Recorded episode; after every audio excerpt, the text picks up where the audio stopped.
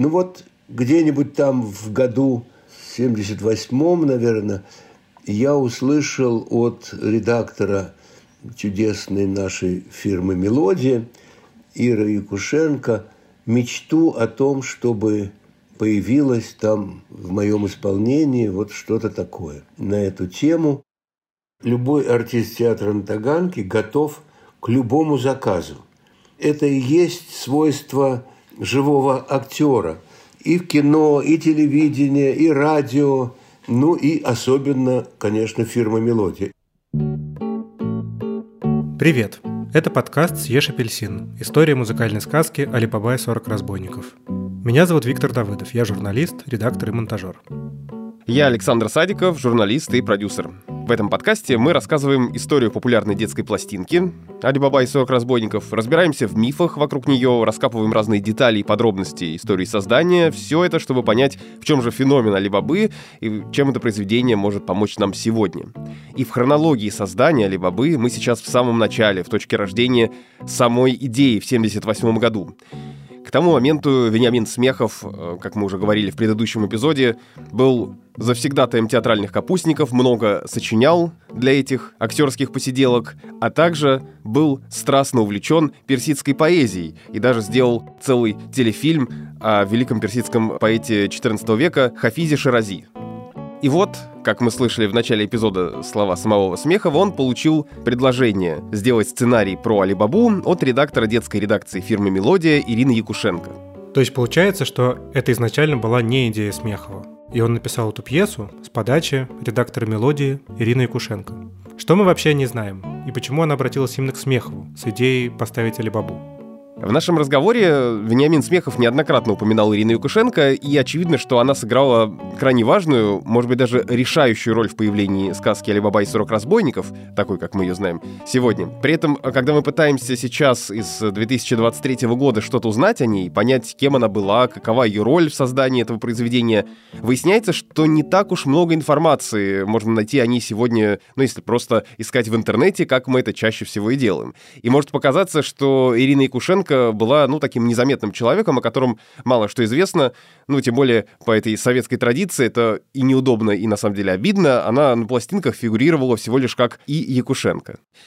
Ирина Михайловна Якушенко была редактором детской редакции «Мелодии». Ее муж, Игорь Якушенко, был джазовым композитором.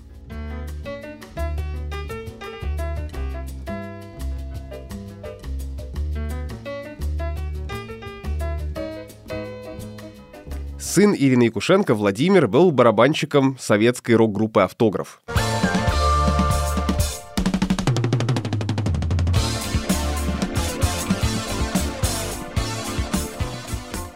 Ирина Якушенко умерла в 2011 году, и об этом мы знаем из некролога, который размещен на сайте фирмы «Мелодия». Там же написано, что она 20 лет работала в «Мелодии», была редактором таких постановок, как «Али Баба и 40 разбойников», «Малыш и Карлсон», «Маленький Мук», «Конек-горбунок», «Приключения Петрова и Васечкина», «Тигренок, который говорил «Р», и «Оля Лукоя» и многих других, как там написано. Но неужели это все, что можно сказать об этом человеке? За 20 лет ее карьера в мелодии. О человеке, благодаря которому столько люди получили радости, и, наверное, ни одно поколение детей выросло на пластинках, в создании которых принимала участие Ирина Якушенко. И мы, конечно, подумали с Витей, а кто еще мог бы нам про нее рассказать? И мы связались с ее внучкой, психологом Анной Якушенко, она дочь барабанщика группы «Автограф», она выросла на пластинках мелодии и рассказала нам, что все детство слушала бабушкины истории. И записанные, и те, которые она рассказывала ей лично. Мне в моем детстве казалось вообще, что она делает пластинки. ну, примерно из ничего. А, есть немножко такое искажение, да, про то, что всегда тебе кажется, что тот, кто рядом с тобой, он какой-то более великий, может быть, чем на самом деле, ну, особенно когда ты ребенок. Мы жили вместе с бабушкой, когда я была маленькая, и она все время говорила, что, значит, когда я работала, мне все говорили, ну, скорее бы у тебя появились внуки, ты будешь великой сказочницей, потому что ты, значит, знаешь все сказки. И она все время шутила про то, что ну, вот у меня появилась внучка, сказки, типа, я плохо помню, несмотря на то, что я ими все время занималась. Но бабушка очень любила рассказывать истории про свою работу на мелодии, а я очень любила их слушать. А у нас с ней было заведено, что мы сидели на кухне, она значит, часами рассказывала всякие разные истории из своей работы. И когда вы мне написали, я подумала, Боже, не зря 10 лет своего детства я слушала эти истории безостановочно. А потом поняла, что я тоже не помню большую часть истории, так что у нас цикл с бабушкой замкнулся. Но часть ее работы заключалась в том, что она точно была в студии, когда все записывалось, и она следила за тем, чтобы все было четко сказано, хорошо сформулировано и так далее. Я помню одну историю смешную, где была какая-то супер заслуженная артистка, какая-то великая. Я, к сожалению, не помню кто, потому что в детстве я не разбиралась в именах. И была какая-то молодая актриса, и у молодой актрисы была фраза, которую она должна была сказать в конце какого-то длинного монолога. Фраза была «ни ног, ни рук». И она долго говорила этот монолог, и в конце все время говорила «ни рок, ни нук». Вот, и они записывали это там 10 дублей, и, значит, в конце, в какой-то момент эта суперзаслуженная артистка встает уже в ярости, говорит, я не понимаю, в чем проблема, сколько можно, что такого сложного сказать? Ни рок, ни нук. Вот такая у меня есть история от бабушки. Как нам рассказала Анна, ее бабушка родилась в 1931 году, и я посмотрел специально, нигде про это в интернете не написано. Э, во всех статьях, которые встречаются, в годе рождения указан знак вопроса. Я про себя подумал, неужели никто не догадался спросить? Это же так просто. Э, так вот, э, она родилась в 1931 году, и с конца 60-х, насколько Анне известно, работала в «Мелодии». И проработала там, в общем, до естественной кончины этой фирмы с распадом Советского Союза. Она пришла в качестве редактора детской редакции, и фактически, ну, насколько мы можем судить, она заняла место Юрия Энтина, который был главредом детской мелодии в 60-х годах, с 62 по 69. Вообще довольно сложно понять, кто занимал какие должности с официальной точки зрения. Например, другая редактор мелодии Евгения Лозинская рассказывает в своих интервью, что она пришла на место Юрия Энтина. Кто там занимал какую должность и чьим начальником был, мы, честно говоря, так и не поняли. Но можно сказать, что Ирина Якушенко была редактором. А вот насколько полномочия этого редактора были широки на что они распространялись, были ли у нее люди в подчинении или она кому-то подчинялась, здесь сказать довольно трудно. Да, она точно работала в мелодии в разных местах, и она точно много чего там делала, но как будто ее главная такая слава, по крайней мере, семейный такой главный статус, он вот связан со сказками, точно важной частью идентичности. Именно Ирина Якушенко в 69 году организовала, ну, как бы мы сейчас сказали, спродюсировала последнюю запись Корнея Чуковского. Писатель э, незадолго до смерти прочитал несколько своих сказок, там на этой записи «Приключения Бибигона», «Телефон» и «Федорина горе». Можно, конечно, тут сказать, что э, Корней Чуковский и до этого записывал свои произведения, но вот э, благодаря Ирине Якушенко появилась вот эта запись, которая стала последней в жизни писателя. А потом позвонил крокодил и со слезами просил, «Мой милый, хороший, пришли мне калоши, и мне, и жене, и Татоши». Вообще, э, как нам Анна Якушенко рассказала, ее бабушка нередко участвовала и в написании сценариев, и в выборе авторов и исполнителей. Она же помогала искать композиторов и, в общем-то, курировала весь процесс э, создания пластинок, то есть была таким, ну вот как сейчас мы говорим, э, продюсером.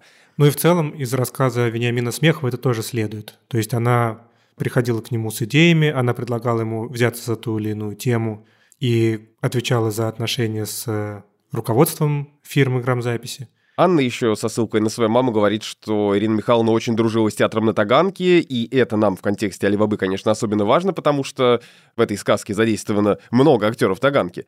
Ну и я охотно верю, что во многих вопросах создания той или иной пластинки она могла играть решающую роль.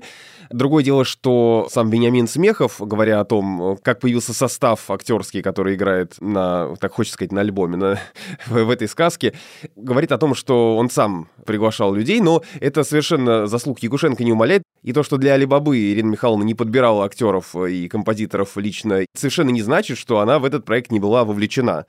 Достаточно снова посмотреть на конверт пластинки, который у нас должен быть просто как э, настольная э, книга, на этот канонический вариант, где есть фотографии всех участников на фоне ковра. Это фото сделано в доме на набережной, вот в том знаменитом доме в Москве, где театр эстрады, в квартире Ирины Якушенко. И сама она на этой фотографии первая слева в верхнем ряду. Да, это так. Э, сделано, собственно, в той же квартире, вот в которой мы жили. Э, этот ковер лежал и до сих пор лежит у нас в гостиной. И там еще на фотографии у них такие пялки, из которых они пьют. А вот это тоже наши пялки, они тоже стоят у нас э, дома. Бабушка, когда была маленькая, была война, и она была в эвакуации в Средней Азии — и у нее, ну, оттуда, видимо, осталась некоторая страсть к таким восточным вещам. И бабушка была супер поклонница антиквариата. Она на все свои, значит, остатки зарплаты покупала какие-то антикварные штучки, на которые тогда, еще до 90-х, спроса не было совсем. И у нас э, гигантская коллекция антиквариата, которые бабушка собрала. В том числе этот ковер и эти пиалки, они тоже какие-то старые. И какой-то на фотографии еще, я сейчас смотрю, причудливый чайничек или самовар металлический. Сейчас я посмотрю. А, да, это чайничек. А, там, знаете что, внизу свечка. Угу.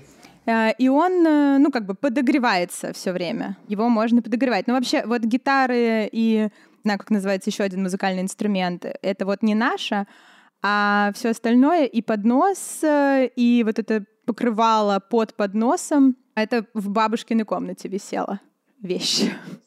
Да, поднос до сих пор жив, на нем до сих пор лежат яблоки. Эта фотография, она же есть на обороте пластинки. И, ну, это, конечно, главное, что я помню, да, что там э, наш поднос стоит, и наш чайник, и наши пиалки. Ну, и это всегда было прикольно, что можно из этих же пиалок пить э, чай. Ну, это такое самое яркое впечатление. Ну и что это снималось в нашей квартире, поэтому, когда я видела этих актеров по телевизору, то я все время думала про то, что, значит, они тут ходили по нашему паркету. Это производило на меня самое яркое впечатление из всего, что связано с э, Алибабой. Вот, и мне кажется, это важно, что сейчас э, Анна Якушенко рассказала, что Ирина Якушенко не просто интересовалась восточными мотивами, но и она сама жила некоторое время в Центральной Азии, по словам э, Анны, бабушка со своим братом жила в Самарканде в детстве, где дед ее врачом работал, и только в старшей школе уже переехала в Москву. То есть Восток для нее это не что-то такое абстрактное, что она почерпнула там из какой-то культуры, которая ей понравилась, она действительно очень близко с этим соприкоснулась, потому что она там жила. Конечно, эта жизнь в Узбекистане не могла просто так забыться. И, возможно, это тоже один из факторов успеха этой сказки, потому что сошлись увлечение смехово-персидской поэзией, если мы говорим о каких-то восточных мотивах, да, и интерес э, самой Ирины Якушенко к э, восточной культуре. Да, к сожалению, мы не знаем, что именно побудило Ирину Якушенко предложить Смехову работать над Алибабой. Причины, разумеется, могут быть какие угодно. Но, наверное, есть основания предполагать, что ее любовь к восточным вещам, к восточной культуре каким-то образом сыграла роль. Вообще, конечно, Анна очень с большой теплотой вспоминает свою бабушку, говорит о ней как о общительном, внимательном человеке, который всегда всем помогал. Интересный штрих к ее портрету – это то, что, по словам Анны, у нее были личные отношения там, с друзьями своего сына, и потом в следующем поколении уже с друзьями самой Ани, когда она была подростком. И в частности, судя по всему, в компании Владимира Якушенко, барабанщика группы «Автограф», ее знали хорошо, и она помогала ему и его друзьям, и как-то вот участвовала в этой рок-тусовке. Про нее есть э, прикольная, мне кажется, история. А, так сложилось, что, значит, вот ее муж, он был композитором, ну, достаточно известным в Советском Союзе. А мой папа, их единственный сын, он а, играл в рок-группе «Автограф», э, когда был молодой. И мы жили вот в той же квартире, в которой жили бабушка и дедушка. И там тусовалась вся рок-молодежь, значит, вот папиного поколения. И у бабушки было прозвище «Рок-мама». И, ну вот уже она была совсем когда пожилая, и приезжали папины друзья, уже совсем взрослые, они все равно к ней так обращались. Рок-мама потому что когда они были молодые и голодные, она им варила борщи, значит, там что-то прятала их от папы, ну, от дедушки. Мой папа еще играл на барабанах, это самый жуткий музыкальный инструмент для соседей, ну, как бы ничего хуже быть не может. Ну, в общем, наша семья, я так понимаю, давала жару, потому что дедушка композитор, у нас стоял огромный рояль, концертный в квартире, на котором он играл, папа барабанщик, и, значит, бабушка, которая заботилась обо всех папиных об- оборванцах, рокерских, которые пели и играли. Какой-то ее, мне кажется, второй важный статус. Ну вот первый редактор мелодии, второй рок-мама.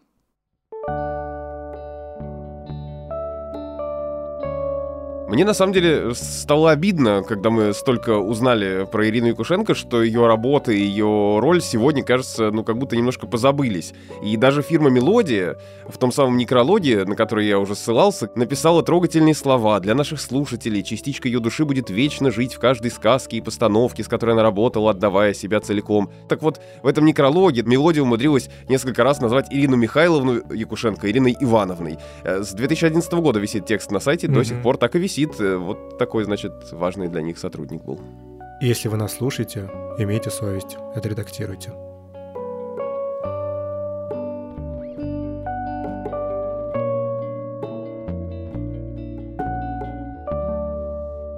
Как же так вышло, что Ирина Якушенко в конце 70-х обратилась именно к Смехову с предложением поставить Алибабу? Понятно, что он был известным актером, она, как мы выяснили, была знакома с актерами Таганки и могла, конечно, знать об интересе Смехова к персидской поэзии или, может быть, даже могла смотреть фильм про Хафиза, она еще наверняка неплохо представляла себе атмосферу театральных капустников. Но, вероятно, еще одна а, важная и, наверное, самая простая причина, по которой Якушенко позвала Смехова в детскую редакцию, в том, что Смехов к тому моменту уже с этой детской редакцией неоднократно сотрудничал вообще с фирмой грамзаписи «Мелодия».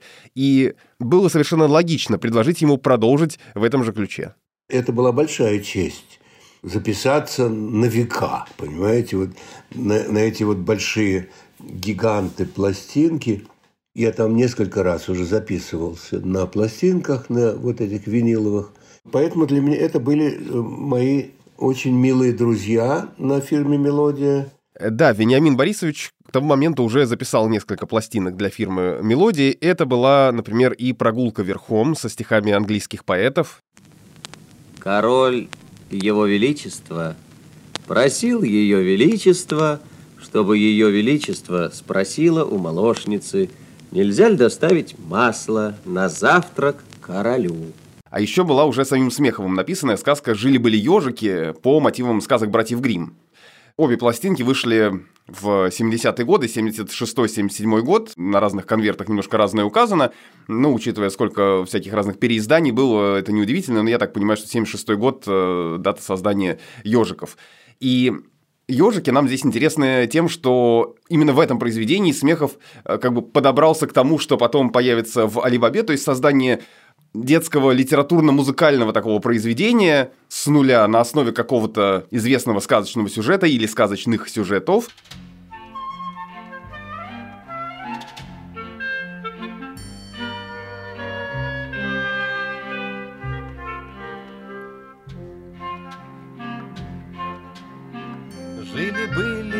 Ежики, ежики, целая семья.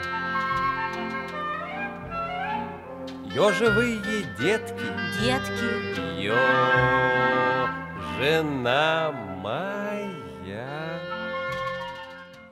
Мы с тобой ведь послушали эту пластинку, и я честно могу признаться, что такого оглушающего, освежающего впечатления, как на меня э, производит Алибаба и 40 разбойников, э, ежики на меня не произвели. Скорее навеяли воспоминания о том, как я ходил в кукольный театр Образцова еще в начальной школе и смотрел там постановку вот как раз по ежикам. Да, я должен сказать, что у меня похожие впечатления, хотя мы должны быть аккуратны в своей критике, потому что в своей книжке «Алибаба и другие» Смехов пишет, что если кто-нибудь ненароком заденет честь автора Алибабы или ежиков, Прощай, моя скромность, горе неразумному противнику. Как говорил принц Гамлет, увижу в церкви, горло перерву.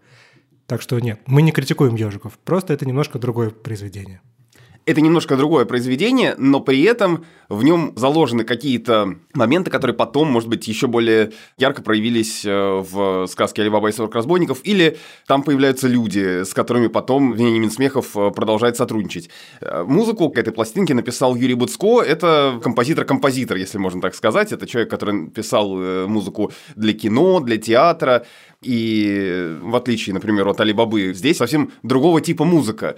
Я бы сказал, что она, ну, на мой неискушенный слух, я все-таки не музыковед, э, более сложная какая-то.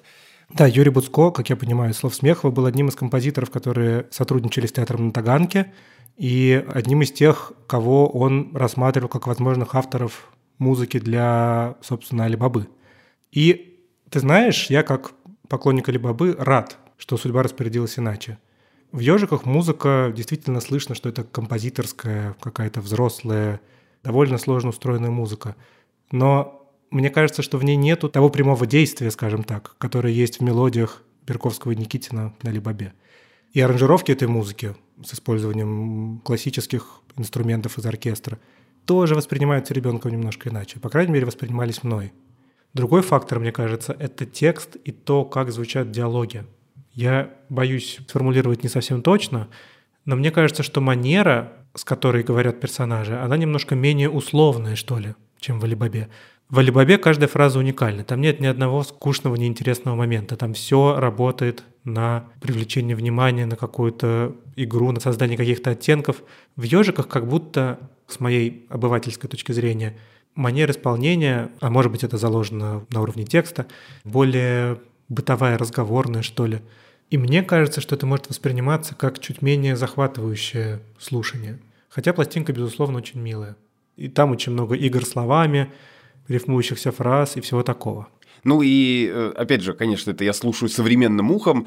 Э, по темпу самого повествования ежики сейчас воспринимаются довольно неторопливым каким-то произведением, в отличие от Алибабы, где все несется вперед, и ты даже не успеваешь э, уследить за тем, что происходит, потому что тебя вот эта вот Персия, Персия захватила, понесла, тут э, базар, тут тебя окрутили, охмурили, вот, и ты уже в конце сказки не успел опомниться. Вот здесь э, скорее я именно сел и слушал, вслушиваясь, но не могу сказать, что это меня сегодня захватило так, как Алибаба. Но из любопытного, э, что связано с этой пластинкой, еще актеры, которые в ней задействованы, а в частности Зоя Пыльнова, актриса, которая потом появляется и в сказке Алибаба и 40 разбойников. Да, здесь она играет одного из ежиков, а в Алибабе это базарный мальчик, который разговаривает с Мустафой. Почему Мустафа не любит вторую половину истории Али-Бабы? На это у него причина есть.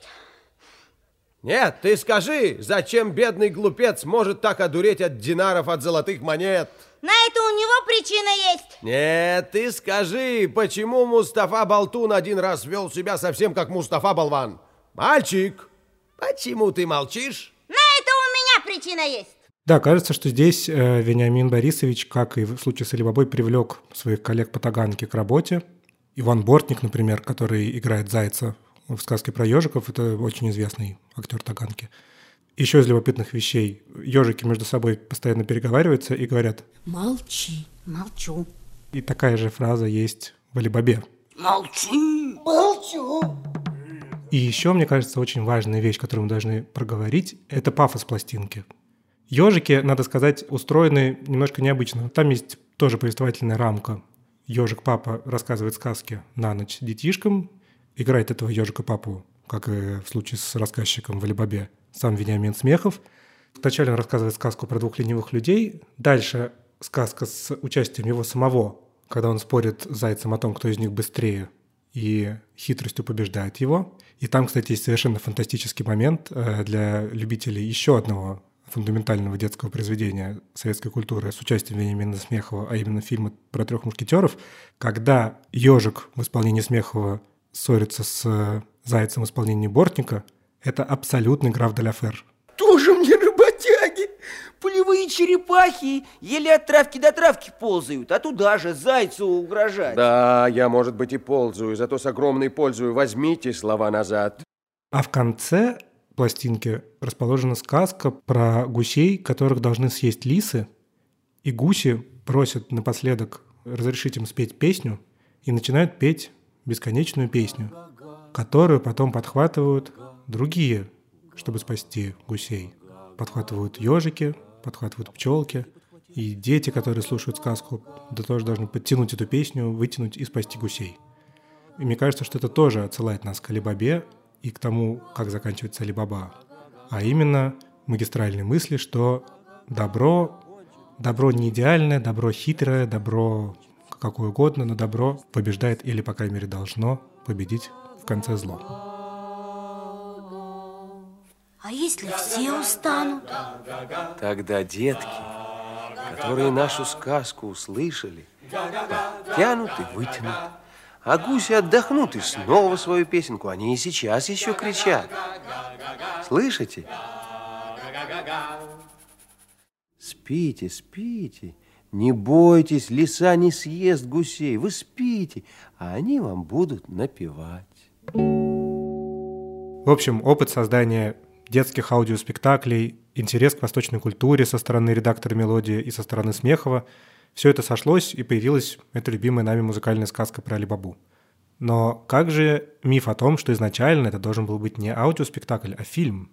Ну, похоже, это просто байка. Потому что, как нам сам автор рассказал, с самого начала речь шла именно о записи пластинки. А о фильме никто не думал. Это все потом. Это прекрасная Алла Сергеевна Демидова, узнав, что делается это, она назвала одному из наших замечательных кинорежиссеров, что, дескать, вот ты там или вы ищете темы для детского кинематографа, а вот мой товарищ по сцене придумал Алибабу.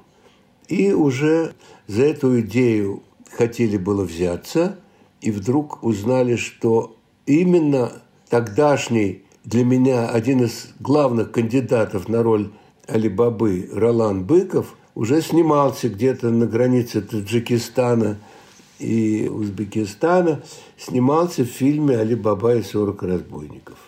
Так что и это погорела история.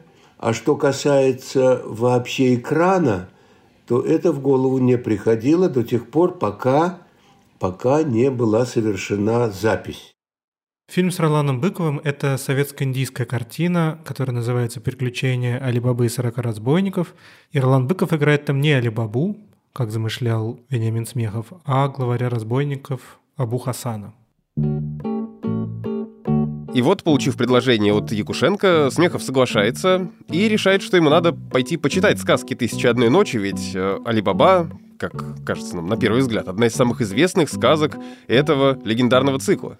Ну, а куда мне было смотреть? Интернета не было, а в энциклопедии я увидел и собирался идти уже в нашу центральную театральную библиотеку и заглянуть туда к Шахерезаде. И вдруг повезло увидеть изданный в Дедгизе рассказ Али-Баба и 40 разбойников. Моя подруга, замечательный косметолог Ольга Сергеевна Рождественская – недалеко от нас проживавшая, ответила на мой вопрос, откуда у тебя вот лежит Алибаба. Она говорит, ну, это детская книжка, которая для Катеньки я когда-то покупала. В Дед Гизи. И мне вот это очень существенно. Пересказ Дедгидовский оказался точнее, вернее, зажигательней, чем то, что я потом прочитал в сказках «Тысячи и одной ночи», у скучнейшей бабы по имени Шахерезада. И э, разговор этот там шел, конечно, в прозе или в э, какой-то ритмизованной прозе. Но я-то был уже заражен персидской поэзией, и я начал, я присочинял. Это было вполне безответственно, так как безответственно сочинялись и капустники. Но когда я увлекся этой историей и пересочинил что-то в сюжете, там – совсем другую роль играет у Шахерезады Фатима и так далее. Я придумал вот этот несложный, но зажигательный сюжет и шел по нему вот по-капустнически как-то вот орудуя моей любовью к персидской поэзии, газелям, ну и так далее. Вениамин Смехов отсылает к детскому переложению Алибабы и при этом упрекает Шахерезаду в том, что у нее в «Тысяче одной ночи» очень уж скучный текст у этой сказки. Да, он и противопоставляет эти версии, детскую и взрослую. Но любопытно, что написал их, если мы правильно идентифицировали эти тексты, а скорее всего это так, один и тот же человек. Его звали Михаил Александрович Салье, это был переводчик, филолог и востоковед – если взять классические советские издания «Тысяча одной ночи», там будет его имя. Но и не только там. Детское изложение, которое так понравилось Смехову, вышло впервые в 30-х годах и с тех пор, кажется, миллион раз переиздавалось и, возможно, до сих пор переиздается.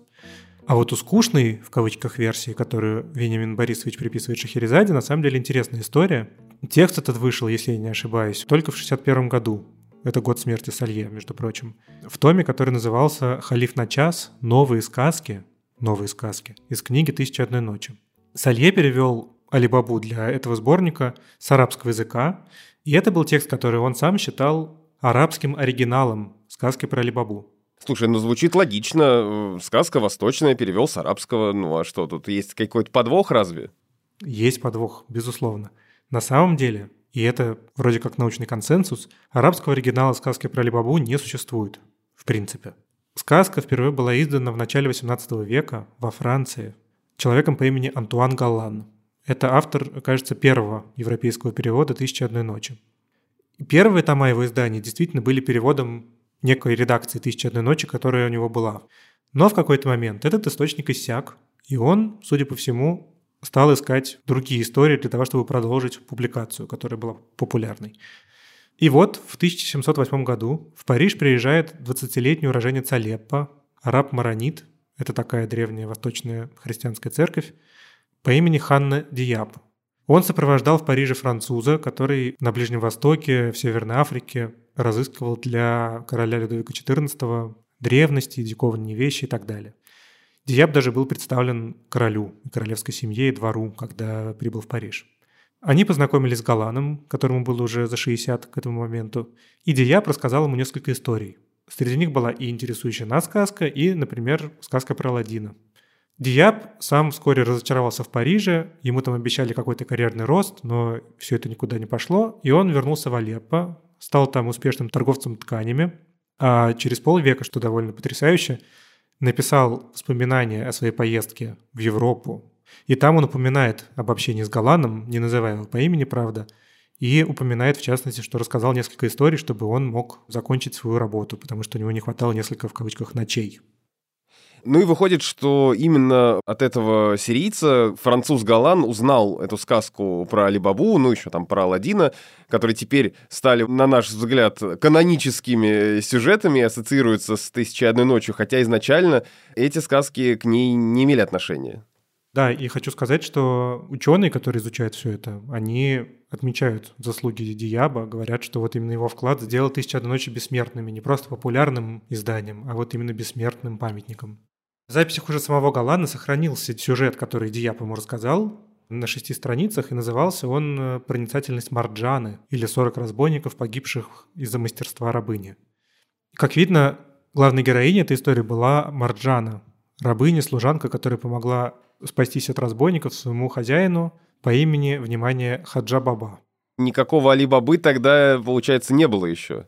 Али-Баба появился уже у Галана, который а, подготовил эту историю к изданию. Он ее украсил, расширил, немножко переработал, и как раз тогда Хаджа Баба превратился в Али Бабу. И мы будем с тобой еще обсуждать в следующих эпизодах, как авторы пластинки про Али Бабу пытались как-то конструировать или изображать Восток в своей работе. И вот э, Антуан Галан, он делал то же самое. Ему нужно было, чтобы вот эти новые истории, которые он, по сути, сам написал, переработав то, что ему рассказал Хана Дияб, были похожи на то, что он переводил до этого из арабской «Тысячи одной ночи».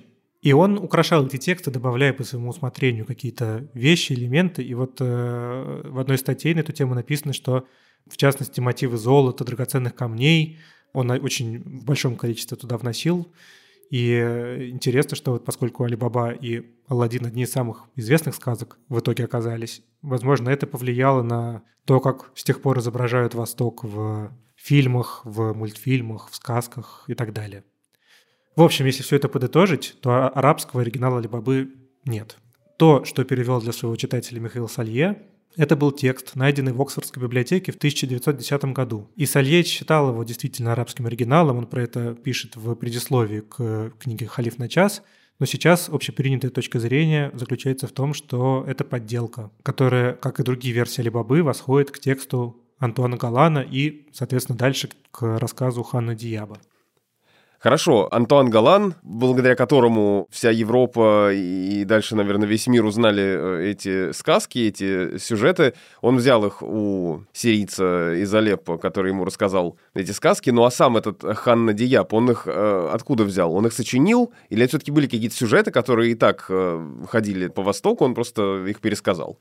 Насколько я понимаю, некоторые ученые считают, что можно говорить о том, что он их сочинил, ну или, по крайней мере, составил. То есть сама история содержит в себе какие-то отдельные подсюжеты, которые встречаются в фольклоре, в Северной Африке, на Ближнем Востоке и так далее. Но именно то, как они составлены вместе, это уникальная вещь, оригинальная. И по мнению некоторых ученых, именно это отвечает за популярность сказки. Они очень классно, искусно составлены вместе. И в пользу того, что именно Ханна Дияб, этот 20-летний маронит из Алеппо, мог быть человеком, который ответственен за этот синтез, да, доводом в эту пользу является то, как написаны вот его мемуары, о которых я упоминал. Он там очень часто использует тот же самый прием, переплетает разные истории для художественного эффекта, ради саспенса. Так что, возможно, то же самое он сделал и с Алибабой, и с Аладдином. Есть мнение, что в сказке про Аладдина даже есть какие-то автобиографические его черты. В общем, наверное, Ханна Дияб — это самое близкое к фигуре автора оригинальной сказки, человек, на которого мы можем указать. Но нас интересует все-таки текст Салье, текст, который Вениамин Смехов прочитал, изданный издательством «Дед Гиз». Да, на самом деле для нас фигура Салье здесь ключевая. То есть пока он у нас фигурировал как переводчик поддельного арабского текста Алибабы, но на самом деле его роль в том, какая получилась пластинка про Алибабу, ее абсолютно точно нельзя недооценивать и довольно сложно переоценить. Она гигантская. Самое главное, в этом детском изложении впервые, насколько мы можем судить, встречаются имена жен Алибабы и Касыма. Фатима и Зейнаб. Мне, по крайней мере, не удалось встретить ни в одном пересказе ни на русском языке, ни на английском, нигде бы то ни было еще этих имен. Их, судя по всему, внес в сказку Салье. И, конечно, мы не можем представить себе пластинку про Алибабу с какими-то другими женами или с безымянными, не дай бог, женами. Алибаба и Касыма, они играют важнейшую роль в истории. Но это еще не все. Вот сам текст Салье. Очень много элементов, которые мы слышим на пластинке, очевидно, берут свое происхождение там. Из серии «Алибаба садится под дерево думать, где им взять деньги». То, что Фатима не пустила Зинаб в дом под предлогом, что у нее чистые циновки, а у той грязные ноги. Разбойника Ахмеда зовут Ахмед Сорвиголова, и это прозвище потом используется в сказке как указание на то, что сейчас кому-то отрубят голову, это тоже из детского текста Салье. Это я просто посмотрел первые страницы. На самом деле этого больше. И действительно, вот когда Смехов э, нам рассказывает, что он взял этот текст и стал, цитирую, безответственно присочинять, это похоже на правду. То есть действительно выглядит так, что он взял книжку и стал перерабатывать ее по-своему, используя в том числе свой опыт капустников, про который мы говорим, добавляя разные элементы, о которых мы еще поговорим. И при этом Смехов не просто взял текст э, Салье и переложил его в такую стихотворную музыкальную форму, которую мы сейчас слушаем, он сделал одно очень важное, наверное, важнейшее изменение. Он убрал служанку, которая играла решающую роль в сказке изначально, которая спасала Али-Бабу, убивала разбойников, и в том числе именем которой была вначале названа эта сказка, он функции этой служанки передал жене Касыма Фатиме и сделал из нее сложный, глубокий образ. Этот персонаж еще и меняется на протяжении э, всей сказки. И это явно не было сделано автором для того, чтобы просто какого-то лишнего персонажа убрать, потому что много как-то людей задействованы. Нет. Наоборот, какие-то герои, которых не было, появляются, ну, типа там базарного мальчика, например, а угу. служанка, ключевая, казалось бы, героиня, исчезает. Но зато появляется совершенно иная Фатима мы видим, что Смехов реально основывался на детском пересказе Салье и покапустнически обрабатывал этот текст, играл словами, звуками, интонациями. Капустнический подход проявляется и в обилии цитаты отсылок, которые сейчас, может быть, не всем понятны, но вот когда ты начинаешь их узнавать и находить, вот эти пасхалки произведения, играет новыми гранями, начинаешь слушать его, ну, возможно, примерно так, как могли его слушать современники, потому что им, конечно, больше было понятно вот этих вот э, внутренних цитат, отсылок э, и каких-то мемов конца 70-х, начала 80-х, чем нам сейчас. Это получалось же автоматически. Мы это, это тоже жанр капустника. Один смешной пример, о котором мы прочли в интернете, к сожалению, не нашли его сами, наверное, не могли найти, это отсылка к песне «Виа самоцветы» «Там, за облаками». Знать бы, что меня ждет за далекой чертой, Там, за горизонтом, там, за горизонтом, там, там, тарам, там, тарам. Там, за перевалом? Там, за перевалом. Там, там, там, там, там, там, там. То есть, когда в начале второй стороны Мустафа и прохожий выясняют, что же находится там, за перевалом, это оказывается отсылка к эстрадному хиту 70-х годов. Я родился уже в 80-е годы, например, и эту песню, честно говоря, не помню и думаю, что не слышал. Но моя мама говорит, что взрослые эту отсылку узнавали все, потому что знали эту песню, цитирую, как дважды два, потому что ее беспрерывно крутили по радио и по телевидению.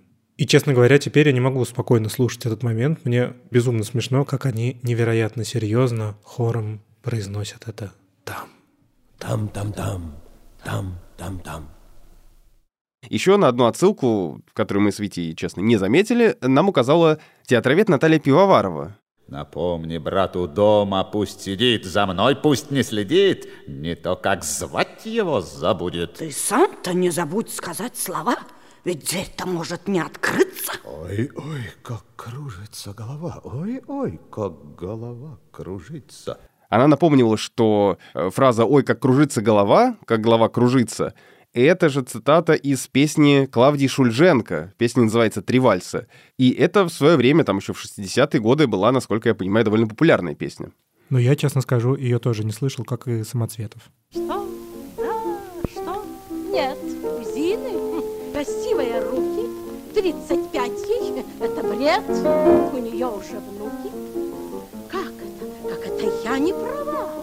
Я и не думаю злиться. Кружится голова, как голова кружится. О другой цитате, на первый взгляд, может быть, неожиданной, по крайней мере, меня она удивила, нам рассказал сам Вениамин Смехов. Вот нет, нет, нет, вы спрашивали. Это где-то очень давно, совсем в какой-то студенческой компании я услышал ты больной, я больной, приходи ко мне домой, будем вместе стриптоцит глотать. Если это не поможет, значит доктор нам поможет. Ай, черемишен, геноцвали. Ты думаешь, ты думаешь, любить буду, с тобой пойду. Нет, нет, нет, ошибайся. Чулки капрон хочу, из-за этого хлопочу. Ай, черемишен, геноцвали. Так что это была такая песня, которую исполнял азербайджанский парень – то есть студент, советский студент из Баку, и она очень нравилась в этой компании. И когда я сочинял Алибабу, то она пришлась мне очень кстати.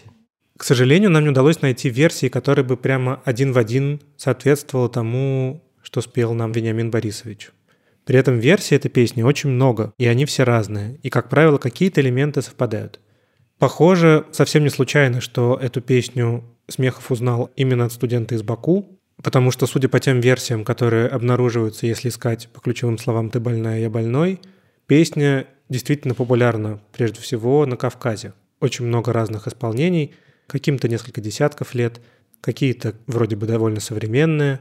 В наш подкаст предлагаю включить фрагмент варианта, записанного, предположу, в советское время, Евгением Чумаченко – певцом и, если верить сайту, информационный портал Шансона, директору ресторана «Днепр» в городе Голая пристань Херсонской области Украины в 70-80-е годы. Ты больная, я больной, приходи ко мне домой, будем вместе аспирин глотать. Будем вместе мы лечиться газированной водой, если это не поможет, тебе доктор спать положит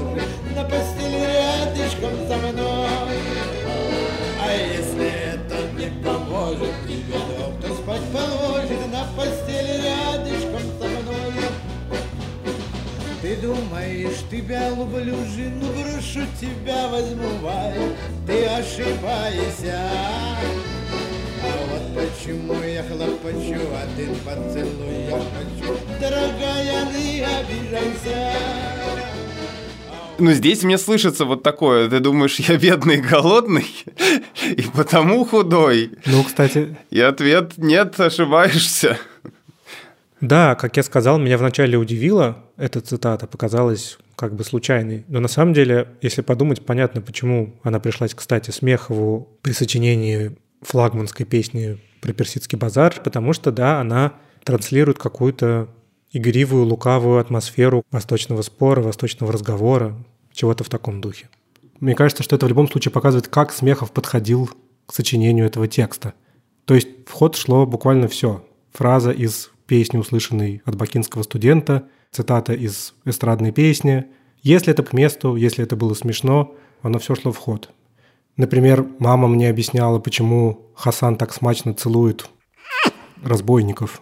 Э, она объясняла, что это отсылка к Брежневу и всем этим старческим поцелуем. Тогдашний слушатель это распознавал безошибочно. Чего-то скрывать. Конечно, эстетика, что ли, или правила капустников, они так или иначе должны щекотать живые нервы гражданского сообщества, давайте говорить так. Потому что персонажи, как Хасан, например, или э, Касым, или Фатима, вот все и героические, и безобразные, то есть и прекрасные, и безобразные, что есть в жизни, они все попутчики в этом движении. На самом деле, это же сделано так, что если ты ребенок, ты не понимаешь всех этих отсылок, все равно на тебя производит это впечатление, ты понимаешь весь сюжет, ты понимаешь, что происходит, тебя может увлекать музыка, ты можешь подпевать этому, но при этом, если ты взрослый или ты взрослый, живущий в начале 80-х годов, то ты э, считываешь больше пластов или каких-то отсылок, больше граней, которые есть в этом тексте. И это очень круто, что ты можешь под разными углами посмотреть на это произведение и найти где-то самые разные намеки, а иногда и, в общем, открытые цитаты, которые тебе какой-то, не то что контекст дадут, но просто позволят получить, может быть, еще больше удовольствия от того, как это сконструировано, и от того, как ты сам понимаешь, как ты разбираешь это произведение. Ну да, в общем, как, наверное, работают и все постмодернистские произведения. То есть «нет-нет-нет, ошибаешься» — это буквально одна из самых узнаваемых фраз, которые есть на пластинке.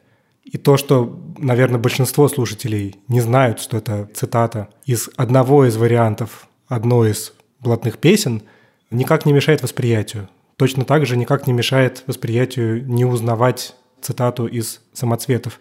Это смешной ритмический момент, даже если ты это не распознаешь. В этом, безусловно, прелесть произведения.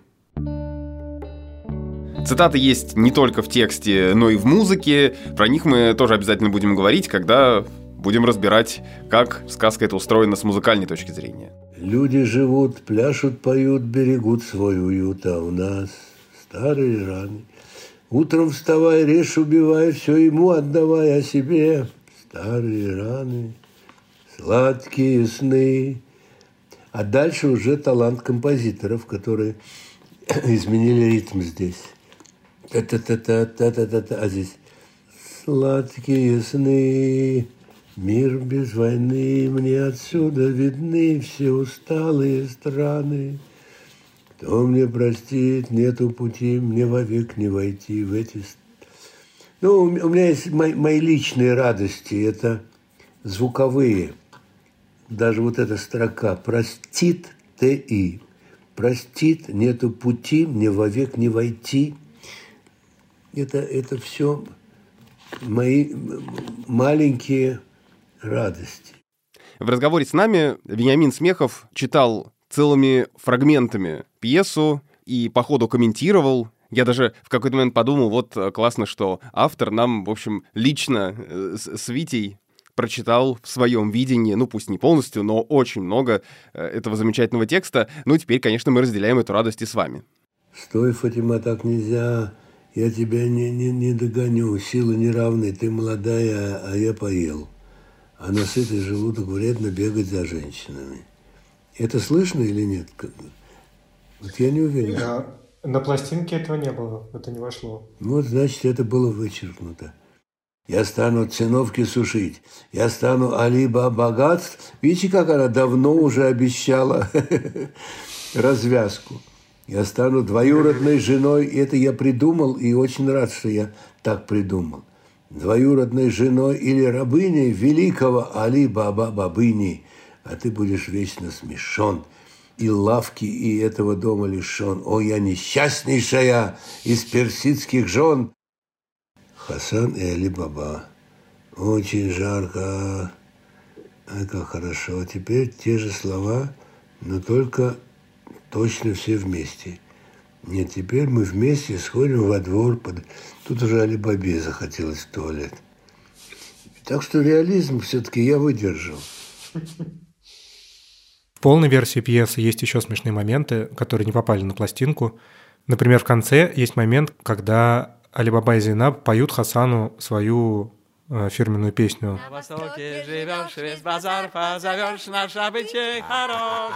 Пока Фатима разбирается с разбойниками, они развлекают своего гостя.